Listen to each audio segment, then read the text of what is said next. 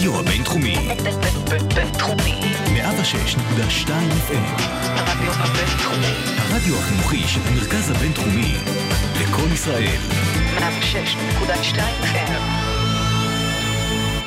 היום בחמוצים אני מציץ מהחלון וזה עושה לי די עצוב. וזה לא רק הסתיו והגשם ושעון החורף, אלא משב של אלימות באוויר. אדי דלק רעילים שמחכים להתפוצץ. עובדת ציבור בכירה במשרד הבריאות מסתובבת עם מאבטח צמוד ואולי כמה. הרשתות והכנסת פולטות שנאה וסחי, ונראה שאנחנו עומדים על סף פיצוץ ואולי אפילו יותר. ננסה היום לחשוב איך הגענו לכאן, מה קורה ולאן נלך. אחר כך נדבר קצת על המזרח התיכון הממש לא חדש, בין לבנון, סעודיה ואיראן. החמוצים, עונה חמישית, מתחילים עכשיו. החמוצים. המערכת הפוליטית על ספת הפסיכולוג. עם הפרופסור בועז בן דוד והפרופסור גלעד הירשברגר.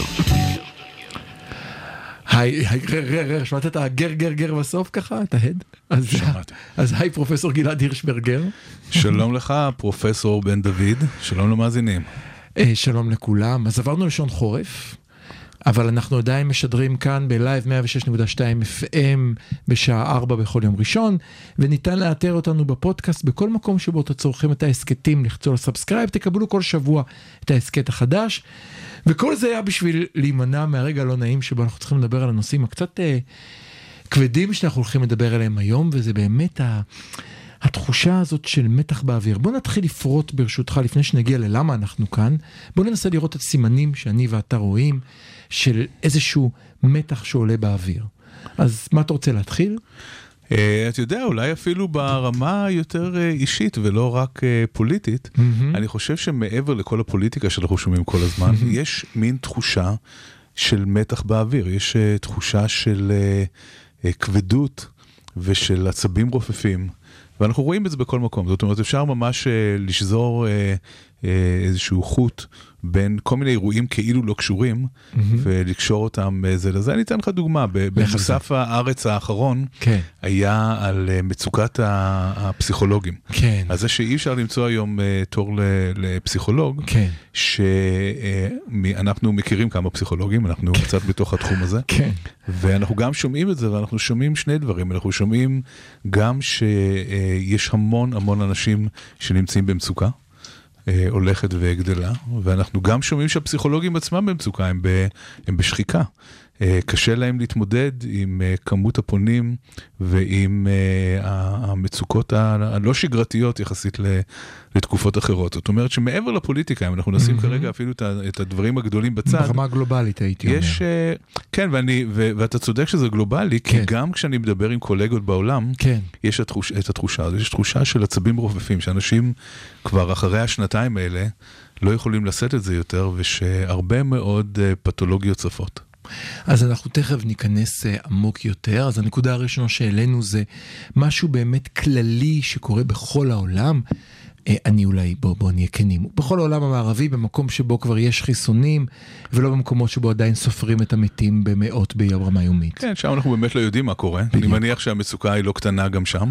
אבל כן, אולי אולי, מצוק- אולי גדולה יותר. היא מצוקה אחרת. אנחנו כן, דווקא, ב- אחרת. אנחנו צרות של השירים, אנחנו מדברים נכון. עלינו. אני רוצה להוסיף מצד אחר, אה, באמת את העובדה, ה- הקלות הבלתי נסבלת שבה קיבלנו את העובדה שאנשים צריכים להסתובב מאבטח צמוד. זה התחיל בהתחלה עם הקמת הממשלה. היו מספר נשים, לא במקרה, שרות בכירות שהיו צריכות להסתובב עם מאבטחים, חלקן לא כאלה בכירות. זאת אומרת, תמיד מצחיק אותי שאנחנו המדינה היחידה שהשרה להגנת הסביבה הייתה צריכה להסתובב עם מאבטח. כן, אז בואו באמת קשור נקשור בין. המצוקה הכללית כן. הזאת לבין המצב הזה של מאבטחים. אה, במצב רגיל אולי, אה, ויכוח מהסוג שקיים היום, היה אה, מתנהל כ- כוויכוח. זאת כן. אומרת, לא היינו מגיעים למצב שבו יש איומים, אני מקווה שלא היינו מגיעים, אני רוצה אולי להאמין, אולי אני נאיבי, אה, כן, אבל אני אני רוצה. להאמין שלא היינו מגיעים למצב שבו מישהי שהיא עובדת ציבור, כמו שאתה אומר, לא, רגע, ש- שנייה, שנייה, אנחנו אמרנו שתי רמות סליחה. אחד, התחלתי בהתחלה עם עשרות שהיו, והיו שלוש שרות שהיו מובטחות, ובכוונה לקחתי את הקיצון של השרה להגנת איכות הסביבה, שלא באמת דנה בנושאים שנחשבים נפיצים בישראל, הסתובבה, גר לידי, הסתובבה עם מאבטחים, וזה בגלל איזשהו באמת מתח בלתי סביר שהיה סבב את הקמת הממשלה. כן. עכשיו אנחנו עם דוקטור שרון אלרועי פרייס, כן. אני מקווה שלא, אה, שאמר, היגית כן, את שמו כן, נכון, כן, אני אוקיי? חושב. שמסתובבת עם מאבטח צמוד נכון. ורמת אבטחה גבוהה. אלוהים אדירים, היא- כן. היא לא, היא שרה. היא לא מתווה מדיניות, היא- כן. היא לא נבחרת ציבור, היא... וגם אם כן, זה לא מצדיק שהיא תסתובב עם מאבטחים. בוודאי שלא, אבל, אבל אתה יודע, הגענו לרמה שבה אדם שעושה את עבודתו, הוא לא נבחר, היא לא בחרה לעמוד מול במה, היא בחרה לעשות את עבודתה בתוך משרד הבריאות, נכון, אתה יודע מה. מוזר בזה? כשאנחנו חושבים על מתנגדי החיסונים, על מי אנחנו חושבים? אנחנו חושבים כאלה פרדס חנה כרכור. נכון, על כל נכון. אוכלי הגרנולה. נכון, נכון. על האנשים שחושבים שאפשר לרפא הכל עם אהבה. כן, כן, איך, כן, איך, כן. איך הגענו למצב שה... שהטבעונים האלה, אה, כן, איך, איך זה קרה, כן, אם הם, אם הם מתחילים אה, אה, לחשוב על אה, רצח, מה יגידו אזובי הקיר, מה יגידו האנשים העצבנים בדרך כלל? טוב, אתה- הם אמורים להיות הכי רגועים, לא? אני לא יודע, אחרי, אחרי טבעונות של הרבה שנים, אני לא יודע מה קורה. יכול להיות, זה לא, זה חלק חלילה, לא. חלילה, כן. סליחה על הבדיחה, אני חלילה אין שום דבר נגד טבעונים, אני כמה מחבריי הטובים ביותר. אבל, אנחנו, הנקודה השנייה שרצינו להעלות זה באמת המאובטחים. הנקודה השלישית שאני רוצה להעלות, שאני חושבת שמגיעה עכשיו והיא מאוד ייחודית לישראל, היא הקמת הממשלה והתקציב שקורה השבוע, והלחץ שיש בצד אחד לעשות הכל בשביל לגר- לגרום לכך שהשבוע הקרוב לא יסתיים כשורה. כן, אז בוא, בוא נתחיל באמת. בוא נתחיל באמת מאיזשהו מבט על, כן? אוקיי. שמתחיל מהמתח הכללי הזה שדיברנו עליו, כן? קדימה. מין תחושת אטרף ואדי דלק באוויר. בוא נתחיל. לזה, לזה נוסף מצב שבו אה, יש ממשלה שבעיני חלק גדול מהציבור, כן? לא, לא כרגע נקבע איזה חלק, אה, היא ממשלה לא לגיטימית. זה לא סתם ממשלה שהיא לא ממשלה כן. שלהם, אלא ממשלה שנתפסת כב- כלא לגיטימית לחלוטין, שראש הממשלה נשען על אה, שישה מנדטים, אה, כן, אה, אה, ו- וזה כמובן מוסיף המון המון מתח לסיפור הזה. אני עכשיו חייב לעצור אותך שנייה אחת. אני זוכר, אני, אני מספיק זקן בשביל לזכור שלפני לא הרבה מאוד חודשים, הייתה ממשלה שנתפסה בידי חלק מאוד גדול מהציבור כממשלה לא לגיטימית. אה, לא נגיד כמה. אותה ממשלה הייתה על עריקה של אדם מסוים שהיה אמור ללכת למקום אחד והלך לתמוך במקום אחר. אנחנו מדברים על כמובן על בני גנץ, ולא, וראית אנשים ברחובות, אבל לא ראית שריפת צמיגים, לא ראית אלימות, אף על פי שהצד השני ניסה להציג כאילו מתנגדי ביבי באו לאלימות, לא הייתה אלימות. מה ההבדל עכשיו? ההגדרה של לא לגיטימית, אני חושב, היא קצת שונה. אני חושב שהממשלה הקודמת שגנץ אה, היה שותף בה, נתפסה כממשלה לא רצויה, אבל פחות דובר על אה, לא לגיטימית. זאת אומרת, זה פחות לא דובר איפה כלא שאני, לא, לגיטימית. איפה, ש- לא ב- בשכונה שלי. אולי לא בשכונה שלך, לא, אבל... אבל, אבל אני בכוונה מדבר אנשים על זה. כעסו, כעסו על גנץ וכעסו על אורלי לוי, אבל אמרו, אוקיי, זאת הממשלה, ו, ולא הייתה תחושה שהממשלה הזאת אין לה את הלגיטימציה לבצע את המדיניות שלה. הייתה תחושה שצריך, שצריך, למחות. שצריך למחות נגדה, אבל, אבל זה לא היה, אתה יודע מה, זה גם לא יכול מסכים להיות. אולי זה גם אה, עניין של סוג האוכלוסייה. זאת אומרת, זאת, אבל זאת הנקודה השנייה. כן. הייתה כאן הרגשה של, אנחנו הצבענו מרץ, ומי שהייתה, מרץ באה והלכה, נכון, היא לא רצה מרץ, היא רצה בשותפות, אבל הבנת מה מתכוון. והלכה לצד השני תמורת כן. אני חושב. אתה יודע, שמאלנים. שמאלנים קצת טובים בהלקאה לא, לא, עצמית. לא, לא, יש כאן משהו עמוק מזה. גנץ עזב, עמיר פרץ, הייתה כאן תחושה של חוסר לגיטימיות ובגידה, לא בשכונה שלך, בשכונה שלי, וזה לא שאנשים נשארו בבית בעקבות זה, אנשים יצאו, אבל הם לא יצאו לשרוף, הם לא יצאו לפגוע. אם תשים לב, היו אירועי אלימות. איומים ונוראים במהלך כל תקופת המחאה, אבל הם תמיד יהיו מצד אחד חלק, לצד חלק שני ולא מהתגובה הפוך. גם הייתה הקהל חטא, איך הצבענו באמת לגנץ, איך באמת נתנו לאורלי לוי להיות חלק אז איפה, מהמחנה איפה, הדמוקרטי. איפה הקהל חטא עכשיו? איך הצבענו לא, הצד ל... השני לא מלכה, לא עושה הלקאה עצמית, זה, זה חלק מהעניין. אני, אני חושב שברשותך, אני יודע שאתה אוהב אה, לחבוט בשמאל, ומאחר, אחרי, אחרי התוכנית האחרונה אני כבר לא יודע, משמאלך כבר אין קיר, אלא רק התהום, מוזמנים לשמוע אותנו בפודקאסט, אבל אני חושב שיש כאן עוד משהו, אני חושב שאתה אמרת את זה. אני חושב שהממשלה הקודמת נתפסה לגיטימית בגלל שצד אחד בציבור מקבל את העובדה שאם היה רוב ידיים בכנסת, אז זאת הממשלה. אז זה בדיוק מה שאני כן אומר. אני יכול להילחם זה בה בדיוק מה ברחוב. שאני אומר. ואילו צד שני אומר, לא מפריע לי אם יש רוב בכנסת, אם זה לא פייר, אז זה לא פייר. כן. לא, אז זה בדיוק אני מדבר. אני מדבר על זה שצד אחד, גם אם הוא חושב שזה לא פייר, וגם אם הוא חושב שנעשו מעשים שלא יעשו, הוא מקבל את זה שאם יש רוב ידיים בכנסת, אז ככה זה עובד למרות הכל. כן, מהבחינה הזאת זה נתפס כלגיטימי. מקבלים את כללי המשחק, גם אם אנחנו רותחים המשחק, עליהם נכון. וצועקים עליהם. הצד השני בחלקו לא מקבל את כללי המשחק, שהאמת היא שהפעם יש משהו שהוא חריג, צריך לומר את זה, כן? יש משהו שהוא הוא יוצא דופן. יש מצד אחד 61 ידיים שתומכות בממשלה, מהבחינה הזאת זו ממשלה לגיטימית לגמרי, אבל אה, לא היה בתולדות ישראל מצב שבו אה, מפלגת השלטון היא מפלגה קטנה וקיקיונית, אה, כמו במקרה שלנו היום. אתה רוצה שאני אתחיל לתת לך תקדימים, תקדימי עבר מוזרים. בסדר, אבל, אבל זה תקדים, צריך להבין את זה. ו, ומהבחינה הזאת אפשר להבין, אני יכול בהחלט להבין למה אנשים לא היו מרוצים מזה. מכאן ועד לתגובות, גם אני לא מרוצה מזה, אבל... מכאן ועד לתגובות הדרך ארוכה.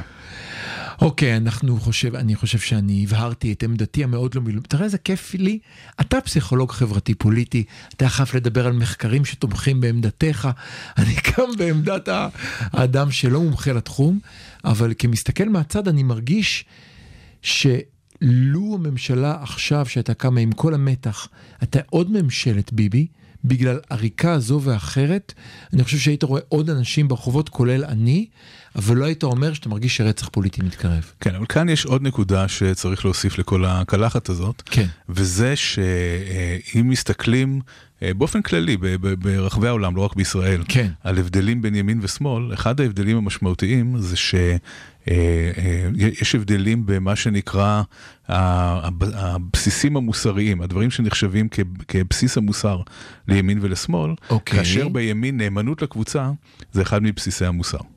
והימין כל הזמן מחפש איפה הצד השני, איפה השמאל לא נאמן לקבוצה. אוקיי. ומבחינתו זה כמובן חטא שאין לו כפרה. אוקיי, ואנחנו, התחקיר אה, ביום שישי של אה, איילה חסון, אה, לשם. שופך, שופך אה, הרבה מאוד דלק לתוך המדורה הזאת. אז בוא מה- נעצור שנייה, בוא כן, תספר על בוא- התחקיר בוא למי על שכמוני ה- פספס. כן, מה שקורה זה שאיילה חסון, אה, שבשנים האחרונות היא אה, משרתת היטב. לא רוצה שאני אגיד את זה, את, כי אה, אני לא- כי אני לא המדען בנושא? כן, אני רק אומר את את דעתי, היא משרתת היטב את האג'נדה של אה, נתניהו. היא חשפה משהו שיש לומר, הוא- זה באמת חשיפה. אי אפשר כאן לבטל את מה שהיא חשפה. אוקיי. היא חשפה שרזי עיסא, אה, מספר 15 ברע"מ, אה, שזה אמנם אה, אה, במקום אה, לא ריאלי מבחינת אה, כניסה לכנסת, אבל הוא... כמות האנשים שצריכים למות בשביל שהוא ייכנס היא כן, אז זה לא חשוב, הוא, אה, הוא כן. דמות אה, פנדמיה, מאוד, כן. הוא דמות משמעותית מבחינת המאכריות, כן, הוא מאכר רציני ב, אה, ברע"מ, מהמם, אה, והוא, אה, כש, כשנחתם בכפר המכבייה הסכם בין אה, לפיד ובנט ומנסור עבאס, אז הוא היה אחד האנשים אה, בחדר, זאת אומרת, הוא אוקיי. דמות אה, מאוד אה, חשובה. אוקיי. אה, והוא גם אה, נפגש עם אה, בכירי חמאס, ואחד אה, מבכירי החמאס, רזי חמד, אפילו החמיא לתנועה שהוא הקים והודה לו. אוקיי. ואז אה, אלה חסון שואלת, היא מראיינת אותו, ושואלת, על מה בעצם הוא מודה לך? כן? למה, למה בכיר חמאס מודה לך? אז הטענה היא שבעצם הועברו כספים לאלמנות ויתומים בעזה, אבל הכספים האלה למעשה עברו לחמאס, אף אחד לא יודע אה, מה קורה לכספים שעוברים לחמאס, וכספים בסכומים אוקיי. אה, מאוד אה, ניכרים. מאיפה הם עברו? מ- בעצם זה כס- כספים אה, קואליציוניים. זאת אומרת, זה חלק מה, מהכסף שרע"מ קיבלו במסגרת ההסכם הקואליציוני. מה שהופך את זה הכסף עוד לא עבר אבל. זה קצת בעיה בסיפור. הכספים. הקואליציוניים עוד לא עברו, אף שקל לא עבר. אני לא בטוח כי לגבי עוד זה. אין תקציב, אבל אוקיי. אני חושב שחלק כן עבר, אני אוקיי, לא, אה, אוקיי. כן, אני לא, לא בקיא בדיוק בכמה כסף עבר וכמה לא עבר, אבל אוקיי. הטענה היא שכן עברו כספים, אוקיי. בכמויות, אה, בסכומים אה, ניכרים, ושהכספים האלה מצאו את דר- דרכם לחמאס, זאת אומרת, כספי ממשלת ישראל בסופו של דבר מגיעים ל- כי זה אף לחמאס. פעם לא היה. זה אף פעם לא היה דבר כזה, כן? אני- מדבר לא, בציניות ברור, כמובן. ה- בעבר זה עבר במעטפות, כן. אז זה כאילו בסדר. במזוודות, כן. אוקיי. אבל אז זה גם כספים של קטר, זה לא כספים של ישראל. נכון. אבל נכון, טענת הנגד היחידה שהושמעה עד עכשיו זה ה-what aboutism, כן? זאת אומרת, אה, מה עם הכספים שכבר עברו, אבל, אוקיי. אבל הטענה עצמה, אני מוכרח להגיד, עצם הטענה עצמה, היא טענה, היא טענה. שצריך, לא, שצריך להתייחס אליה, שווה כן, התייחסות. כן, זאת כן, אומרת, כן, לא, אני אומר זה, אם כסף ישראלי עובר לחמאס באופן מתחת לשולחן, זה משהו מרתיח. מסכים? לא, וגם יש אה, איזושהי בעייתיות עם זה, עם, ה, עם הקשרים אה, האלו האחרים שיש למפלגה שהיא בקואליציה עם אה, ארגון טרור. כן? אוקיי. זה, זה, זה, זה עניין שהוא אה, בעייתי בהחלט. אוקיי. אבל כאן גם אה, אנחנו נתקלים ב- בבעיה הישראלית. אה, הכרונית שכבר דיברנו עליה בעבר, וזה איזשהו רצון לעשות אה, הפרדות באוכלוסייה הפלסטינית, בין כן. הפלסטינים הטובים לפלסטינים הרעים, כן. לכאלה שכן אה, יש להם נגיעה לטרור, כן. לכאלה שאין, לכאלה שנפגשו עם מישהו כן. שאולי יש לו... כן, כן, כן. כשהמציאות היא שזה עם אחד, ו... אה, ויש שם קשרים בין אנשים, מהמם, ולא תמיד ההפרדות האלה כל כך אה, ברורות.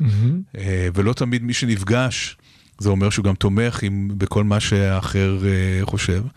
אה, ובאופן כללי, ברור שיש אה, גם מחנה משותף מאוד גדול בין תנועה כמו רע"מ, שזו זו תנועה אסלאמית, לבין אה, חמאס, שזו תנועה אסלאמית. כאילו, ה- מערכת האמונות והערכים היא בסופו של דבר לא כל כך שונה. אני אוסיף עוד משהו אחד אה, למה שאמרת. אני, פספסנו בשבוע שדבר, שעבר לדבר על היועצת המשפטית של אה, חבר הכנסת ויושב ראש ועדת החוץ והביטחון רם בן ברק נכון. מכחול לבן. אני רוצה לקחת את האירוע הזה כאירוע מטאפורי, כאילו אם זה נכתב כסיפור היית אומר מוגזם. סיפור יפה. אה, היא עושה קורס ב... לפחות לפי העובדות שידועות לי, אני קורא תקשורת כמו כולם. אז את הקורס באל-אקצא כאדם דתי, בסוף הקורס, יחד עם התעודה, הצטלמו את הבכירים. שניים הבכירים שהצטלמו שם היו טרוריסטים לשעבר ששוחררו בעסקת בלה בלה בלה, סערה גדולה, רן בן ברק, בלי שהוא מברר מחו"ל, מיד מוציא אותה בלי השעיה, חוזר לארץ, יאמר לזכותו, מבין מה קורה. ומחזיר אותה ומגן עליה. כן, אבל זה בדיוק מתקשר לכל העניין של בדיוק. נאמנות שדיברנו עליו. בדיוק. זאת כן. אומרת, קודם כל, אה, להצטלם עם טרוריסטים זה משהו שעושים לא מעט חברי כנסת ישראלים, רק טרוריסטים מהצד השני, אה, וחלקם אפילו הואשמו בטרור בעבר, ושניים מהם נמצאים בכנסת ישראל, והיו ככה מלהיות שרים. אז זה נקודה אחת, לא שאני חלילה אבל שוב, אם אנחנו מדברים. על נאמנות לקבוצה, אבל. מה שאמרת עכשיו הוא כביכול לא, לא, רלוונטי. כן. אבל אה, אה, מה שאנחנו רואים עכשיו כל הזמן, זה באמת את הניסיון של הימין לחפש איפה הקואליציה, השמאל, מי שזה לא יהיה, אה, מגלים איזה שהם סימנים של חוסר נאמנות. מירי רגב כינתה את רם בן ברק בכל מיני כינויים, לאיש יש היסטוריה ביטחונית בוא קצת נ- יותר בוא עשירה, בוא קצת יותר אותה. עשירה משלה, כן. ובכל זאת היא מרשה לעצמה להתבטא בצורה כזאת, כשמה שהשמאל מנסה לעשות, השמאל מרכז מנסה לעשות, הוא מנסה ליצור איזושהי נורמליזציה ביחס, ביחסים בין יהודים לערבים. זאת אומרת, כן, הצעד שהוא כן, עשה, כן. של לקחת אה, יועצת שהיא ערבייה, זה כן. צעד אה, מדהים מהבחינה הזאת. לא של- סתם ערבייה, לא תגיד ערבייה חילונית, אלא ערבייה מוסלמית כן, אדוקה. כן. כן. זאת אומרת, זה שהיא איזשהו נחשבת אשת ניסיון. מקצוע טובה. כן, זה כן. איזשהו ניסיון ליצור כאן חיים נורמליים, ליצור כן. איזשהו שילוב ושותפות מהמם. בין יהודים לערבים. לא, אי אפשר לחשוד בו בנאיביות, הוא לא, אה, לא. אה, הוא לא אה, מסכן את ביטחון המדינה כשהוא עושה את זה. כן. אבל הוא מבין שהעתיד שלנו תלוי בשיתוף פעולה יותר הדוק בין יהודים לערבים. אותו הדבר לגבי גם השותפות עם אה, רע"מ, אבל הימין כל הזמן ינסה לחבל בזה ולהגיד בוגדים. מי שעושה את זה הוא בוגד. מי שעושה את זה מחבל בביטחון המדינה, לא משנה איזה רקורד יש לו. אנחנו התחברנו עכשיו, התחלנו בדי דלק, התחברנו לסיסמה המלבלבת שמאלנים בוגדים שהשתמשו בה לא מעט. אנחנו יוצאים להפסקה קצרה וננסה ברשותך לקשור את כל מה שדיברנו עכשיו אל הקורונה, אל השנתיים שעברנו ולעובדה שאולי מגיע עכשיו דלתא פלוס, דלתא גולד, דלתא 5G ואנחנו נמצאים בטלטלה, כבר חוזרים. אלימות. לא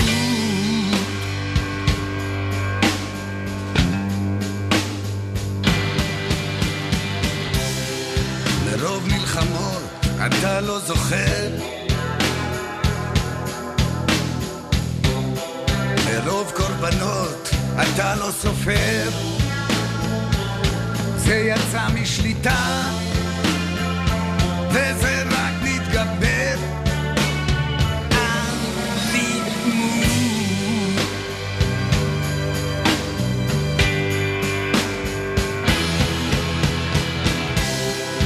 זאת השפה שאתה מדבר. לא ברור לי במה אתה מתפאר. האם אוזניך שומעות מה שפיך אומר?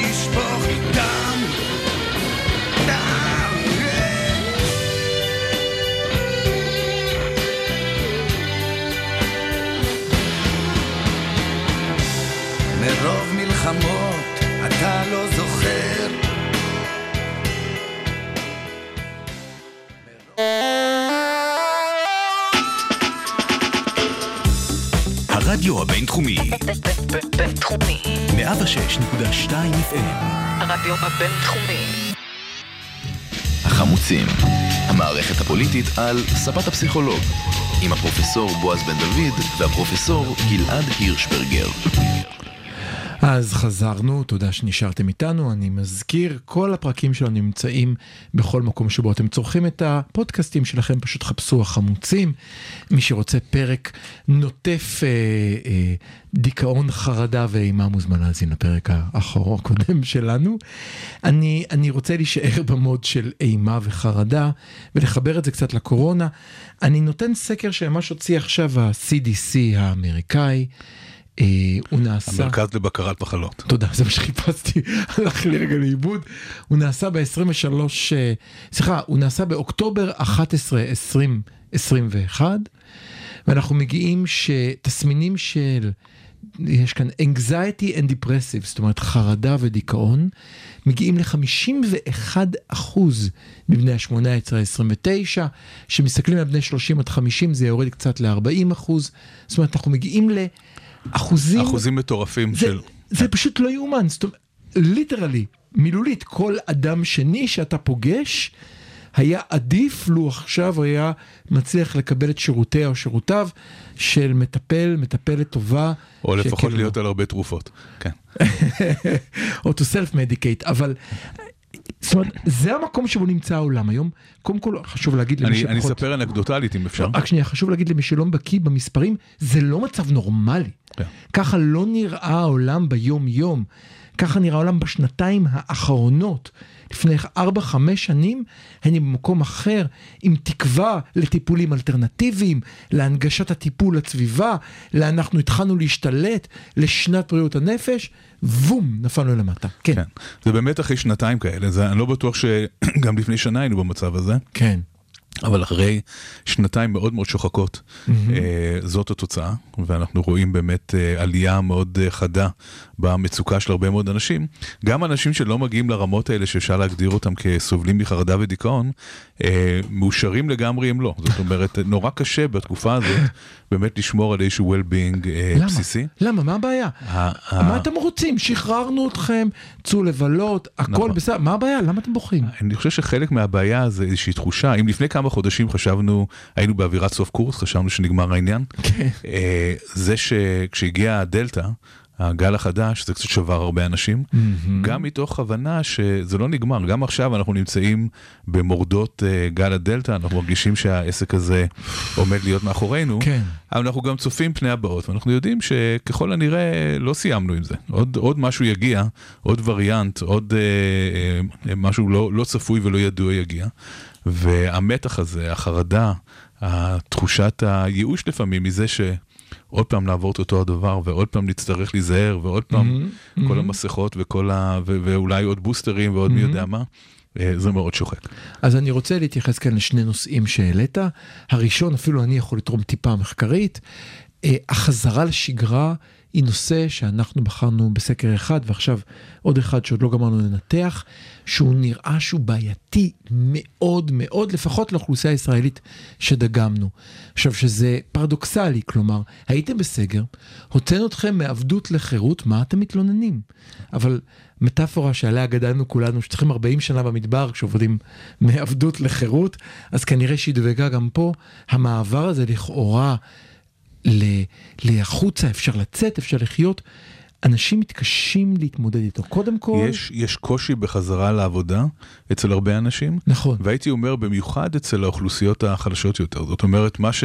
אם אה, אפשר לדמיין אותנו אה, לאוגרים שרצו רצו על המסלול הזה במשך כל החיים, אוקיי. ולא ידענו שהמסלול הזה יכול להיעצר מתישהו, אוקיי. אז באה הקורונה ועצרה את, ה... אה, את הגלגל הזה. אה, ופתאום, ואז? ופתאום הייתה מין הפוגה כזאת, אוקיי. שאומנם הייתה ח- אבטלה, חל"ת, לא משנה מה, אבל לטפס חזרה, החיים פתאום דורשים מאיתנו שוב לרוץ הייתה בתוך מלווה- המסלול. אתה אומר, אף על פי שהייתה אולי מלווה בחרדה, היא נתנה לאנשים respite, איזושהי הפסקה כן, היא מכל היא הרצח. גם גמרה, כן, היא גרמה לאנשים לחשוב, רגע, אולי אפשר אחרת, אולי לא צריך לרוץ כל הזמן כן, המסלול הזה. כן, כן. אה, ועכשיו שוב פעם לחזור לעבודות רגילות, מהמם. השוחקות, הקשות, אה, אחרי התקופה הזאת זה קשה, זה מאוד קשה. אז כאן אני, אני מוכרח להזכיר את סמי פרץ, אה, עורך דה מרקר, אני לא יודע מה הוא עכשיו בדה מרקר, פרסם סדרת כתבות מרתקת על הבעיה של שוק העבודה בעולם ובישראל באופן פרטי, ואחת הטענות שעולות שם היא באמת שאנשים אומרים, אני לא יודע, אוקיי, אני מקבל כ- כזה, ואני אקבל X פלוס דלתא אם אני אעבוד. מי יש כוח להתמודד נכון. עם כל הלחץ הזה? זה לא שאני הולך להיות מיליונר מחר. לא, שאפשר גם, שוב- לקנות עוד פיצה. שוב אנחנו מדברים על עבודות שהן יותר צווארון כחול, כן? כן. זאת אומרת, אנשים שיש להם איזושהי הנאה והגשמה עצמית מעבודה, אולי זה קצת אה, פחות ניכר אצלם, אבל אנשים שעובדים בשביל להתפרנס. של- שלא נהנים לגמרי כן. מהעבודה שלהם, ואומרים, את כל המאמץ הזה בשביל זה, בשביל מה? כן. כן, בשביל עוד קצת, זה, זה אולי לא כדאי. נשמע כמו התחלה של מהפכה קפיטל... אה, קומוניסטית. אה, אה, לא? יודע, בינתיים מה שקורה זה שהתקופה של הקורונה מעצימה אה, פערים חברתיים מאוד. כן, אה, כן, ואנחנו כן. אנחנו נמשיך אה, ונראה את זה לאורך זמן.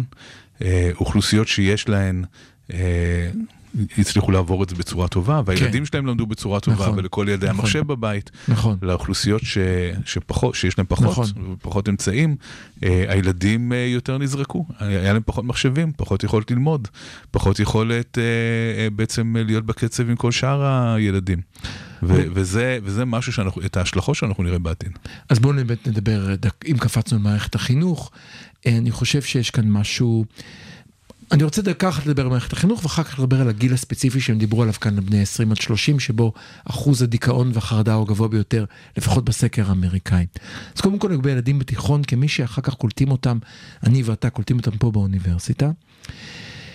הילדים שלי והילדים שלך, גילוי, נאות, אם הפסידו שנה בבית ספר, אנחנו דואגים לכך שלא תיפגע ידיעתם והשכלתם, בין אם זה אני ואתה יושבים איתם, בין אם זה מורה פרטי, מורה פרטית, שיעורי עזר, מחשב, כל מה שצריך, בשביל שילדינו יוכלו לממש את הפוטנציאל שלהם, במידה והם מעוניינים לעשות את זה. זה כמובן לא נכון בכל האוכלוסייה. בנוסף לכך, בית ספר טוב בשכונה טובה, אז אצלנו בבית ספר המנהל והמורים עשו את הכל בשביל... זה לא תמיד נכון, לא תמיד קורה, ואנחנו נגלה את הפערים האלה, אני ואתה, נכון. בקבלה לאוניברסיטה בעוד כמה שנים. אנחנו פשוט נראה את העובדה שמאזורים מסוימים אנשים לא מגיעים לפסיכומטרי המינימלי הסביר. ואז נשאלת השאלה מה עושים, משנים את הפסיכומטרי, מורידים את... מה עושים? את הבגרות, פסיכומטרי, כן. אנחנו נמצאים בבעיה חדשה. הנקודה השנייה היא אותו מעגל עובדים צעיר. מעגל עובדים הצעיר היום נמצא אותו, אני לא יודע כבר איך נקרא הדור החדש הזה, האותיות מתחלפות, אבל הוא כאילו אומר לעצמו, אוקיי, גמרתי בית ספר בארצות הברית, גמרתי צבא בישראל, הגיע שלב המימוש, נכון? עכשיו השלב שבו הדבר הבא קורה. ואנחנו לא יודעים מה אנחנו רוצים לעשות עם זה עכשיו. תראה, יש יותר מזה, בישראל, אה, המסלול של אה, צעירים ישראלים כולל אה, שסתום אה, פריקת מתח מאוד משמעותי, נכון. שבעצם הלך לאיבוד, וזה הטיול אחרי הצבא. מהמם. כן, היום הרבה מאוד צעירים, אנחנו רואים יותר ויותר צעירים מגיעים אלינו, כן. כי הם מסיימים את הצבא ואומרים, טוב, אי אפשר לטייל עכשיו שנה, נכון. אז נלך ללמוד באוניברסיטה, שמצד אחד יופי, הם מגשימים את עצמם, לחלוטין. והם מתחילים מוקדם את התואר, מהמם. אבל מצד שני, אולי חסר שם משהו. זאת אומרת, הטיול הזה של החצי שנה, שנה, כן. שצעירים ישראלים עושים, מהמם. הוא לא רק כיף, הוא גם אחרי שלוש שנים של צבא, נכון. אחרי uh, תקופה שהיא לא פשוטה, כן. הפריקת uh, מתח הזאת היא, היא חשובה, וזה שאין אותה, uh, זה, זה יוצר שחיקה, זה יוצר שחיקה. אפילו יותר מפריקת מתח, אני חושב שיש לה שני חלקים. צד אחד זה באמת העובדה שכולם עושים את זה, אז נהיה ריטואל, ואז לא לעשות את המחמיץ, מה שכל האחרים עשו. והצד השני הוא העובדה שאני חושב שהרבה מאוד תלמידים מדווחים שההחלטה, למשל ללמוד פסיכולוגיה, נפלה להם בטיול ההוא, במקום ההוא. היכולת להתנתק מהאי הקטן והלחוץ שנקרא ישראל, שאי אפשר לצאת את הגבולות, וכולם מכירים את כולם, ופתאום לעשות את הסוויץ' הגדול הזה, אנחנו הרי לא גרים באירופה. שעולים על תראה, אוטובוס ואתה כאן, במדינה כאן אחרת. אנחנו גם יוצאים נפסדים מהפרספקטיבה של מרצים. כן. אחד הדברים שאני שם לב אליהם, אני בטוח שגם אתה, כשאנחנו משווים סטודנטים שלנו במקומות אחרים בעולם לסטודנטים ישראלים, הסטודנט הישראלי מגיע עם קצת יותר רקע בגרות. ובגרות, בגרות. מאשר אה, סטודנט נגיד אמריקאי, שכל מה שהוא עשה בחיים זה ללמוד בבית ספר. כן, עצם זה שמישהו טייל קצת בעולם, פגש אנשים אחרים, נחשף לתרבויות אחרות, למד דברים באופן לא פורמלי שלא מלמדים במסגרות החינוכיות, כבר מביא אדם עם איזשהו עושר אה, ועם איזושהי יכולת לתרום למערכת ההשכלה הגבוהה, אה, שהיא, שהיא שונה ממישהו שהוא בעצם תלמיד מקצועי וכל מה שהוא עשה בחיים זה ללמוד. אתה לא יודע כמה פעמים כשלימדתי באוניברסיטת טורונטו, בא לתפוס את הסטודנט הסטודנטית מולי. לתת לו סטירה וירטואלית ולהגיד, עזוב את מה שאתה עושה עכשיו, קח תיק, אתה בן 18, לך תעשה משהו בעל משמעות, תתנדב באפריקה, לא יודע מה, מה אתה עושה פה עם כל הלחץ הזה? תתבגר קצת דקה לפני שאתה קובע את מסלול חייך. אבל בוא נחזור אלינו, ונחזור אל השפעת הקורונה, שאנחנו רואים אותה מתרחשת לנו בשוק העבודה, מתרחשת לנו עם הסטודנטים, אבל אנחנו רוצים לדבר על איך היא מוסיפה למתח שנמצא מסביב. ואני חושב שאתה בטח הולך לדבר על איום מתמשך, נכון? כן, זאת אומרת, אה, מה שתמיד אנחנו מדברים עליו בסופו של דבר בפודקאסט הזה, בתוכנית הזאת, מעניין איך זה קורה, איך זה מעניין. קורה, לא ברור. כן. אה, זה העניין של אה, איומים, ומה בעצם איום עושה לנו. וכאן צריך להבחין בין איומים שהם אקוטיים, מיידיים, קונקרטיים מאוד, אבל חולפים מהר. כן. כן, כמו למשל, אה, אם ניקח את אה, אה, שומר החומות, שזה היה אה, תקופה של איום. אוקיי. אבל שחלפה די מהר, זאת אומרת היא הייתה מאוד אינטנסיבית כשהיא הייתה, היו כן. מופע של טילים ויירוטים כן. אה, מעל שמי תל אביב, נכון. וזה היה מאוד דרמטי, נכון. וכולנו היינו בתוך זה, וזה השפיע על החיים. משהו, היה בעוד משהו. גם העובדה שאתה מסתכל על השכן ימינה ושמאלה ולא יודע מה זה אומר. כל הדברים ביחד. כן, בסדר, אבל זה, זה איום אקוטי Mm-hmm. שהוא הוא מאוד דרמטי מצד אחד, מהמם. אה, והוא, והוא תופס את כל הקשב בזמן שהוא קורה, בהחלט. אבל הוא עובר. לעומת האיום הזה של הקורונה, שהוא איום מאוד מאוד מתון. לא מתפוצץ פה שום דבר, אין, אה, אין, אין מתים ברחובות, כן, אנחנו לא, אין כאן דרמה גדולה, כן. אבל הוא כל הזמן נמצא ברקע, כל הזמן וגם אין במשך, אזעקה. ואין אין שום דבר דרמטי. אין אזעקה. אין דרמה. אני רוצה להסביר משהו, סליחה, רגע, אני אהיה קוגניטיבי, אם אפשר לשנייה. היתרון של אזעקה, אזעקה מסמנת לך, עכשיו מסוכן, אחר כך נגמר. ואז אזעקת הרגעה, ממש כן. מטאפורית. נכון. עכשיו תירגע. נכון. מאוד פשוט, אלא אם כן אתה כמובן גר בעוטף עזה ואז, אתה זה, עכשיו אבל כאן, כאן אחר, צריך לומר משהו, אנחנו לא יודעים מאיפה זה יבוא, מתי זה יבוא, זה אי אפשר לראות אותו, אי אפשר להסתכל למעלה, אין בום, מה זה החיידק הזה, מה זה השטות הזאת? כן, כאן צריך להגיד משהו גם על uh, הדרך שבה בני אדם באופן כללי מתמודדים עם סטרס. אנחנו בעצם uh, התפתחנו להתמודד עם סטרסורים אקוטיים. כן, אנחנו, כל, כל מערכת הת- התגובתית שלנו לסטרס היא כזו שקורה משהו, מערכת העצבים האוטונומית שלנו נכנסת לפעולה, אוקיי. וכשהאיום הזה עובר, היא נרגעת. כן, אנחנו הולכים, אה, אבות אבותינו ואימות אמותינו שהסתובבו בג'ונגל, פתאום אה, פנתר אה, קפץ להם על השביל, כן. אז המערכת שלהם נכנסה לפעולה, ואם לא אכלו אף אחד ו- והם ניצלו, אז הם נרגעו והמשיכו לטייל בשביל. אוקיי, כן, ו- אה, והסטרסורים שאנחנו נחשפים אליהם בעולם המודרני הם סטרסורים, סטרסורים שהם יותר כרוניים. כן. שמראש אנחנו פחות uh, טובים בלהתמודד איתם והרבה מאוד תחלואה קשורה באמת לסטרסורים הכרוניים.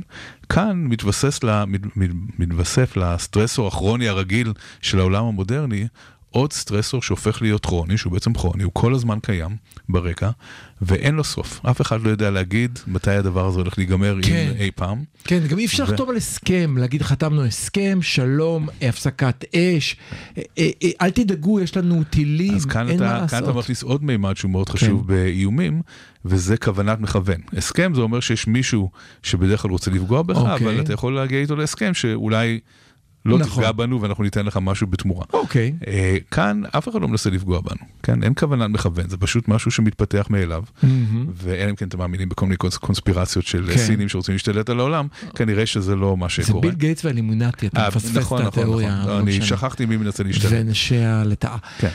בואו רגע נתקדם, אולי, אז אולי בעצם עכשיו אתה מסביר לי למה אה, קופצי היוגה שמאמינים בכשפים ולא בחיסונים, במקום להגיד, אז אני לא מתחסן. אני ארצח מישהו. לא, זהו, למה אומרים, אני לא מתחסן, אבל אני אבדוק את עצמי פעם בשלושה ימים ואשמור על האחרים, אל תתערב לי, אני לא אתערב לך, הכל טוב, זה דבר שאני יכול לכבד מאוד. הופכים להיות משתעלים בציבור בשביל להדביק את הציבור, מסיבות טישו והדבקה, ועד רצח. ממה? בגלל שצריך אויב? לא, קודם כל כשיש איום כלשהו, יש כמה דרכים שונות להתמודד איתו. דרך אחת היא לעשות כל מה שצריך בשביל אה, להימנע מהאיום, כן, לקחת את כל ה-precautions וכל הדברים של להימנע מהאיום. דרך שנייה היא, היא, היא להכחיש את האיום, להגיד זה בכלל לא האיום, האיום הוא משהו אחר, האיום הוא, הוא זה שהם רוצים להשתלט עליי, ורוצים להזריק לי, ורוצים לשים אה, לי מסכה על הפנים, ורוצים לפגוע בחופש שלי. כן, זה בעצם האיום ולא אוקיי. הקורונה. עכשיו, במיוחד שמדובר באיום מתון כמו האיום הזה, שכמו שאמרנו, הרחובות לא זרועים בגופות, וכן, זה לא משהו שהוא מאוד דרמטי. אה, אז אלא אז אם כן יותר... אתה כמובן עובד בבית חולים, ואז זה כמובן כן, חוויה אז אם אחרת. אתה, אם אתה מצליח להימנע מביקור בבית חולים, אז אתה יכול... אה, אה, להכחיש את זה אתה יכול. להכחיש את זה, אתה יכול להכחיש את זה ולהגיד שלא מדובר באמת במשהו שהוא משמעותי. מהמם. אז אתה אומר, אז- ואז מה דרך שאתה אגב, צריך לעשות זה איזה- לייצר לך מפלצת בשביל לתקוף אותה? יש אה, סדרה צרפתית עכשיו, אוקיי. שנקראת נקראת, uh, Stuck Together באנגלית, קוראים לזה Stuck Together, שהיא היא קצת טיפשית יש לומר, אבל, אבל זה על כל מיני דמויות שבבית משותף בפריז בתקופת הסגר. אוקיי. אה, ו- ואחד הדמויות הוא, הוא מישהו שכאילו היסטרי לגבי כל הנושא של קורונה ומשפריץ על כולם אה, אלכוג'ל, אוקיי. וכן, אה, סוג כזה. אז זו דרך אחת. דרך אחת זה, אה, דרך אחת קיצונית זה להיכנס להיסטריה, אוקיי. ולשטוף כל דבר, להשפריץ על כל דבר, מהמם. לשים אה, מסכות N95 ולא יודע מה, אוקיי. וכפפות על הידיים. אה, היו כאלה בגל הראשון. בהחלט. וב... ודרך שנייה זה להגיד, זה הכל קשקוש, זה הכל מנסים לשלוט בכם, אל תהיו כבשים. לא, לא, לא, לא, אתה, אתה, סליחה. יש להיות היסטרי, יש להגיד זה כל קשקוש, ויש להגיד זה לא קשקוש, זה קונספירציה ואני אלך לרצוח. נכון, זה קונספירציה. אתה, אתה כבר מדבר על קצה, להגיד זה קשקוש, כן. אני ממשיך לחיות את חיי זה דבר אחד. להגיד זה קונספירציה ולהגיע למצב שאותה דוקטור נמצאת עם מאבטחים אה, סביבה 24 שעות, זה כבר מצב אחר. כן. עכשיו, אם נחשוב קצת על הפסיכולוגיה של זה, זה בעצם אנשים, אני לא אלך על הכי מטורפים, אבל על היותר מתונים, הם- אלה אנשים שאומרים, אפשר אה, לחיות אחרת, אפשר לחיות נורמלי. כן, אוקיי. לא צריכים, יש איזושהי כמיהה מאוד גדולה שהיא מובנת לי, כן, אני מבין את הרצון הזה להגיד בואו, בואו נעשה שזה לא יהיה הדבר הזה ופשוט נחזור לחיים הנורמליים שלנו, ו, אה, ו, ואם נאמין בזה מספיק אז אולי זה מה אם שיהיה. נעצום, אם אני עוצם עיניים ואתה תעצום עיניים אז לא נראה כלום והכל יהיה בסדר. קצת כמו אותו ילד שאין לו עדיין את התפיסה שהמציאות יכולה להתקיים גם מחוץ לעיניו. אני מבין גם את זה, אבל זה עד הרצון, רצח. הרצון אה, לא לקבל את זה שהאיום הזה אמיתי, הוא מאוד מובן, את זה אני מבין. אוקיי. אה, זה שהם אה, עושים את זה ולא מקבלים את זה שמה לעשות, האיום אמיתי וכל הנתונים מראים שהאיום אמיתי, אה, זה כבר אה, סיפור אחר. טוב, אני, אני חושב שאנחנו עוד יכולים לדבר על הנושא הזה. אנחנו נעצור כאן, נצא לשיר אה, למי שמאזין לנו ברדיו, וכשנחזור מההפסקה נדבר על מזרח תיכון ישן נושן.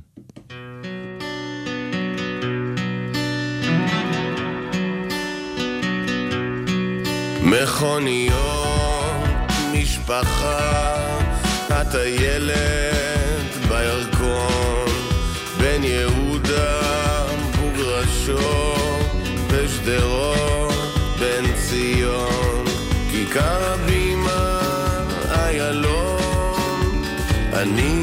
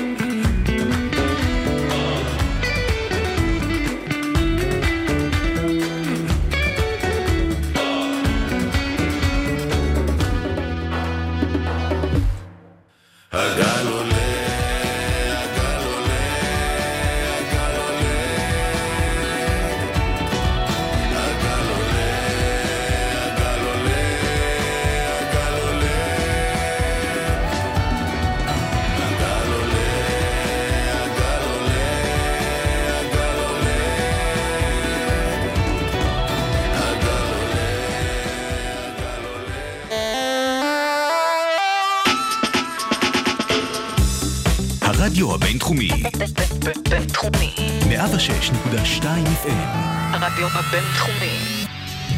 החמוצים, המערכת הפוליטית על ספת הפסיכולוג, עם הפרופסור בועז בן דוד והפרופסור גלעד הירשברגר. אז הגענו לקטע האחרון שלנו היום, מזרח תיכון ישן נושן. אז uh, סעודיה מחזירה את השגריר ללבנון בגלל ששר החוץ לפני שהוא בכלל התמנה אמר משהו על המלחמה בתימן, בכל זה איכשהו מעורבת איראן עם ארצות, קיצור, סלט. כן, לא, לא שר חוץ, זה שר הסברה. שר הסברה, סליחה, צודק. מה שקורה זה שקרו כמה דברים מעניינים השבוע. מה שקרה השבוע זה קודם כל שגם ערב הסעודית, גם איחוד האמירויות וגם בחריין Mm-hmm. החזירו את השגריר הלבנוני, גירשו את השגריר הלבנוני. כן. ונשאלת השאלה, למה הם עושים דבר כזה למדינה המסכנה הזאת, המתפרקת, זאת שנמצאת ב- על הקרשים, במצב כלכלי כל כך קשה? חייבים, חייבים כאן להגיד למי שפספס פרקים קודמים, לבנון באמת נמצאת בסיטואציה בלתי סבירה בכל כך כן, הרבה אפשר, אפשר. ללמוד על זה לא רק מהחמוצים, אנחנו אה, גם בעיתונים אפשר לראות. וב, למה, וב- למה אתה פוגע במותג? כן. חדשות רק מהחמוצים, מאיתנו. חברים, מה כן. קרה לכם? לא, כן. אבל המצב הוא באמת אה, בל- בלתי יתואר, את סדרת כתבות שיצאה עכשיו מראה. אה, זה באמת בלתי יתואר, זה כמובן פוגע ב-80-90 אחוז מהאוכלוסייה, אבל לא פוגע בשמנה והסלטה שלמעלה, כן. הפערים אבל בוא, מתרחבים. בוא נחזור שנייה למה שקורה עם השגרירים. למה, אוקיי. למה זה קורה? זה קורה בגלל שאותו שר הסברה לבנוני, שר אינפורמציה, שר הסברה לבנוני. הוא אה, מתייחס לפעולות ש... שלושת המדינות האלה עושות בתימן, במיוחד ערב הסעודית ואיחוד האמירויות, אה, הניסיון להדוף את המורדים החות'ים שהם אה, שיעים, ואומר, בעצם מצדד בצד של החות'ים, מדבר על זה שהמלחמה הסעודית היא לא לגיטימית, אה, ועוד כל מיני דברים כאלה. הסעודים מתעצבנים ומגרשים את השגרירים. עכשיו, למה כל זה קורה? למה גם התגובה כל כך חריפה? כן. זה דרך קורה- אגב, זה נחשב תגובה חריפה? זו תגובה די חריפה, היא- אוקיי. זה לא רק הגירוש השגרירים, יש שם גם אה, השעיה של יחסים כלכליים, יש שם פגיעה נוספת בכלכלה זהו, הלבנונית. יש פגיעה משמעותית כן. בכך שלבנון תוכל לייצא יותר בכלל כן. לערב הסעודית, שזה משהו משמעותי. נכון, אוקיי. וכל זה קורה על רקע כמה דברים. זה קורה קודם כל על רקע אה, תחושה אה, ובהלה בעולם הסוני מהתחזקות של השיעים, גם בתימן וגם בלבנון, אנחנו רואים את חיזבאללה מתי הם התחזקו? אנחנו רואים, קודם כל אה, בתימן כל הזמן, אוקיי. וב, ובלבנון, אנחנו רואים שלבנון אה, נמצאת היום במתח אה, הולך וגואה בין השיעים לבין הנוצרים, שאר האוכלוסייה. אוקיי. אה, כשמה שמעלה את המתח זה כל הנושא של החקירה של הפיצוץ בנמל ביירות. אוקיי. אה, חיזבאללה עושים כל מה שהם יכולים כדי שהחקירה הזאת לא תקרה, אוקיי. וכדי, או, או, או, או כדי למסמס אותה. אה, זה מזכיר לי כנראה- חקירות אחרות שהתמסמסו במדינות אחרות דום קרובות, כן. כן, אבל זה קורה, כן, אה, כן. זה לא יהיה מאוד מפתיע, או זה לא יהיה מאוד דרמטי לחשוב שזה קורה בגלל שחיזבאללה לא רוצים שיגלו כל מיני דברים על מה שהם, אה, ברור. על על האשמה שלהם בעניין הזה. אז יש כאן איזשהו מתח שהולך וגדל בין שיעים וסונים במרחב כאן, שזה קשור לזה. בינתיים עוד משהו מעניין קורה. אה, אתמול בשבת מטוס אה, אה, מפציץ B1 אמריקאי טס מעל שטח ישראל לכיוון המפרץ, מלווה במטוסי חיל האוויר הישראלי. מה, איך זה קשור לכל העניין? למה, ש, למה שפתאום הם, זה לא דבר שקורה כל יום? מה מטוס אה, עושה אצלנו? מה- מה מה קרה? מה, מעניין. זה לא סתם מטוס, זה מפציץ, שופינג? זה מפציץ אסטרטגי כן. מאוד משמעותי, זה לא... זה אה, גם לווה, זה לווה בהתחלה דרך אגב ב... אני לא יודע אם שמתם לב, היו כל מיני ידיעות כאלה, מטוס אה, מפציץ מופיע בשמי האוויר ואני לא יודע מה זה, ואז לאט לאט העניין התגלגל. זאת אומרת שיש איזושהי תחושה כללית של עליית אה, מתח, האירוע הזה כנראה מהווה איזשהו איתות לאיראן. אה, רגע לפני אה, אה, כל הנושא של חידוש המשא ומתן הגרעיני, שלא ברור אם הוא יתחדש או לא, לא ברור אם האיראנים מעוניינים בו. אה, ויכול להיות שיש כאן איזשהו מהלך משולב יותר, שהמטרה היא לאותת לאיראנים שהם לא יוכלו למסמס את זה ולא יוכלו לעשות מה שהם רוצים. צריך גם להגיד שזה מלווה בצד שאני לא יודע, הוא לי נשמע קצת מוזר של אמריקאים, של שלוש להטיל חרם על שלושה אנשים שאחראים על מערך הכטב"מים. כאילו, זה מה שימנע שלושה אנשים זה- שלא לא יכולים צריך לעשות להסתכל שופינג. על אירוע כזה בצורה מבודדת. אני חושב אוקיי. שמה שאנחנו רואים פה, וכאן זה משהו שיכול אולי קצת לעודד אותנו כישראלים, אוקיי. אם הרגשנו שאנחנו לבד מול האיום האיראני. אז אנחנו רואים קודם כל שהאמריקאים עושים איזשהו צעד, אנחנו רואים שמדינות המפרץ עושות איזשהו צעד, ושאנחנו לא היחידים שמודאגים ממה שקורה. השאלה הגדולה כאן, היא, והיא שאלה פסיכולוגית, היא מה כל זה יעשה. אה, לזה אפשר להוסיף עוד דבר שקרה שבוע שעבר, אוקיי. וזה התקפת הסייבר על תחנות הדלק כן, באיראן. כן. ו... אה, זה הטעות? זה הכוונה? מה- מה- מה- תראה, יש כאן? איזשהו, יש כאן איזשהו ניסיון. להפעיל לחץ, להפעיל לחץ על איראן ולהגיד, אוקיי. אה, אנחנו רציניים, אנחנו נפעל אה, נגדכם, אוקיי. וכדאי לכם אה, אה, לחשוב על מה שאתם עושים. אולי, אני לא בטוח שהצד הישראלי מעוניין במשא ומתן, אבל, אה, אבל לפחות האמריקאים מעוניינים להביא את האיראנים לשולחן המשא ומתן בדרך הזאת. זאת אומרת, זה לא... לא- להערכתך, אנחנו כמובן לא יודעים, זה לא שכיוונו למשהו אחר ובדרך זה עצר בתחנות הדלק, אלא הייתה כאן כוונה להציק ולהראות, אני לא אנחנו יודע. יכולים הכל. אני, א', אני לנו לא יודע, כמובן. אני לא יודע שאנחנו כן. עשינו את זה, זה כנראה אנחנו עשינו. כן, כן. אה, ומה הייתה המטרה?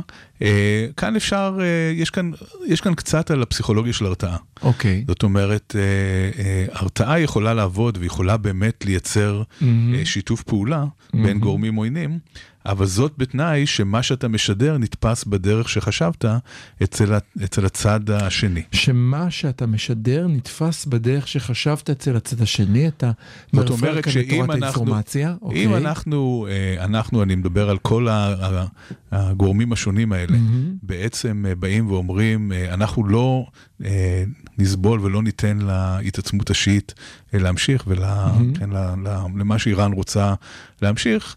אה, אם אנחנו משדרים את זה, אם הם משדרים את זה ומקווים שאיראן תגיד, אוקיי, הם רציניים, אה, לא כדאי להתעסק איתם, זה כמובן תלוי בזה שאיראן תחשוב שהם רציניים. כן? אוקיי. ושלא כדאי להתעסק איתם. האם זה שמפציץ בי אחד אמריקאי אה, טס אה, מעל המפרץ עושה את זה? האם אה, התקפה על תחנות דלק עושה את זה? האם הלחץ על לבנון, שלחץ על לבנון, לבנון היא באמת החוליה החלשה כאן, יש בזה אולי איזשהו היגיון, אבל האם זה עושה את זה? אני לא לגמרי בטוח. אני, אני, יש, יש בעיניי איזושהי טעות שחוזרת על עצמה. זהו, ש- זאת אומרת שאתה, אני חושב שרמזנו על זה קודם, כשאתה בא ועושה לחץ על אזרחי ישראל, הם יכולים לצאת החוצה ולהגיד למנהיגים שלהם, לא נבחר בכם שוב, דפקתם אותנו, עד כאן. והמנהיג צריך להיות ער למה שקורה ברחוב. לא, יש כאן, משהו קורה- שיותר, יש כאן משהו שהוא יותר מזה. אוקיי. ההיגיון הישראלי, ההיגיון הישראלי, מהמם. כבר הרבה מאוד שנים מול הרבה מאוד אה, ארגונים, הוא שאם האוכלוסייה תסבול בגלל המנהיגות שלהם, מהמם. הם יבינו שהמנהיגות לא טובה וירצו אולי להחליף אותה. ואיך עושים את זה? עושים את זה על ידי זה שלמשל תוקפים תחנות דלק. כן. או, אבל אה, ככה לא עובד העולם למרבה הצער. לא. איך שהפסיכולוגיה היותר ישירה היא, כשמישהו תוקף אותי אני לא אוהב אותו. זאת אומרת שאני לא עשיתי סקר באיראן והייתי כן. שמח מאוד לעשות, אבל אני מניח שהתקפת הסייבר על תחנות הדלק לא גרמה לתושבי איראן להגיד איזה מנהיגות יש לנו, כדאי להחליף אותה, כן. אלא ישראל תוקפת אותנו, אנחנו ביחד כולנו. כן, זאת אומרת, אתה אומר שבכך שאנחנו מקשים את החיים, אנחנו לא מצליחים לגרום לאנשים להרגיש אולי הדרך שבה אנחנו פועלים ב- לא טוב, באיראן. במיוחד, באיראן במיוחד העניין הזה הוא מעניין או אולי רגיש, כי אנחנו יודעים שיש חלקים גדולים באוכלוסייה האיראנית שהיו מאוד שמחים להיפטר מהשלטון שם. אנחנו כן. יודעים שיש שם סנטימנט פרו-מערבי כן. אה, מאוד חזק. אנחנו יודעים שמתחת לפני השטח יש גם אנשים שהיו שמחים מאוד שיהיו יחסים עם אה, ישראל, וצריך קצת להיזהר עם זה ולא לא לפגוע. יש, יש משהו אחד שפועל לטובתנו שם וזה כל זה, וצריך להיזהר מלעשות את המהלכים הלא נכונים. אני, אני רוצה להוסיף כאן אולי עוד רובד אחד. אני איכשהו מרגיש שהצעדים, אני לא מצליח להבין את הצעדים נגד לבנון, זאת אומרת, על מי הם אמורים לפעול. המערכת של השלטונית של לבנון שר. ההסברה הלבנוני הוא פרו-שיעי, כן? כן, אז, אז יש שם, אה, מערכת האיזונים בלבנון היא עכשיו אה, על קרח דק מאוד. מאוד, כבר היו, מאוד. כבר הייתה אלימות ברחוב, אה, והיא היא חוליה חלשה בכל המערך ה- אה, כן. כרגע, כן. אז, אז שם מופעל הלחץ. אז הלחץ מופעל שם, אבל אני מבין את הלחץ הסימבולי. להחזיר שגריר. זה לחץ סימבולי כזה יכול באמת לייצר משחק. הלחץ הכלכלי על לבנון עמוקה גם ככה לא בטוח שיוביל לשינוי מהותי, אבל לא, לא, כמוני ו- יודע. אם המדינה הזאת אה, תתמוטט כלכלית והיא קרובה לזה, כן. זה יכול לעשות כל מיני דברים, כן? שאנחנו, אבל מה בדיוק זה אה, קשה קצת לצפות. זה יכול לחזק את איראן שתבוא ותשתלט עליהם מבפנים. נכון, אפילו, אפילו הייתי אומר שזה תרחיש לא מופרך בכלל. אני לא יודע, אני, אני, אני מנסה לחשוב על מדינות אחרות שקרסו, מה אפשר לעשות איתם. לפעמים הברית נכנסה וזרקה ספרי דמוקרטיה מהמסוק, אם אתה זוכר את הבדיחה, כשאני לא יודע אם זה, לדעתי זה לא יקרה בשלטון ביידן, בטח לא בלבנון.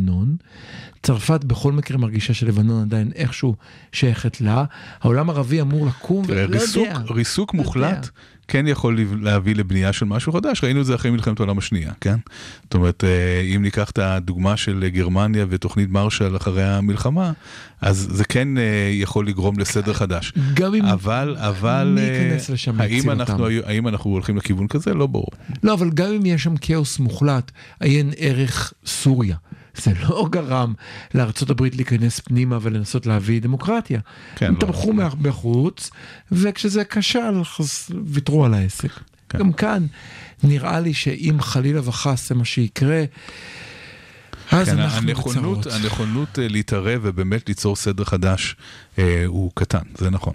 זאת אומרת, אנחנו רואים זה בסוריה, ויכול מאוד להיות שלבנון תצעד בכיוון הזה. וצריך לזכור שהנכונות להתערבות בחוץ הייתה נמוכה עוד לפני הקורונה, וכרגע זה נראה שמעצמות העולם הגדולות עסוקות בעיקר בללקק את הפצעים, להציל את הכלכלה של עצמן ולדאוג לבית פנימה, הרבה לפני שהם יחשבו על לשפוך כספים על מלחמה במדינה שאף אחד לא יודע למצוא אותה על המפה. כן ולא. אה, הדבר. היחידי שכן מטריד הרבה מדינות מערביות, זה שטף מהגרים בעקבות אה, קריסה. כן, אז אה, יש חשש גם מזה, וזה אולי כן יכול להשפיע קצת על המדיניות. ואז אתה אומר אולי אירופה תרצה לעשות משהו באזור לבנון. בסדר, אנחנו מדברים עכשיו בעולם הספקולציות לחלוטין. אז, אה, אה, אנחנו, אנחנו לא יודעים אה, מה הולך לקרות, אבל מה שאנחנו כן יודעים זה שכרגע יש אה, מתח באוויר, אה, גם לחץ אה, אמריקאי על, אה, אה, ושל מדינות המפרץ על העולם השיעי, וזה יכול, אה, יכול להשפיע גם עלינו בכל מיני אופנים. אז אנחנו קוראים לכם, תתרחקו מאקדחים, תתרחקו מסכינים, תנעלו את האקדחים בכספות, את הסכינים לנהוג במגירה. אה, תתחסנו, תשמרו על מרחק, תעטו מסכה, תכבדו את הדמוקרטיה. אה, לבקש? ננסה לצלוח את התקופה הזאת. בואו נשרוד את זה אה, למען ילדינו והדורות הבאים. אנחנו היינו חמוצים. אה, תודה רבה לכם שהייתם איתנו, ניפגש בשבוע הבא ביום ראשון בשעה 4, 106.2 FM, או בפודקאסט הבא בכל מקום שבו אתם צורכים את הפודקאסט שלכם. אנחנו החמוצים.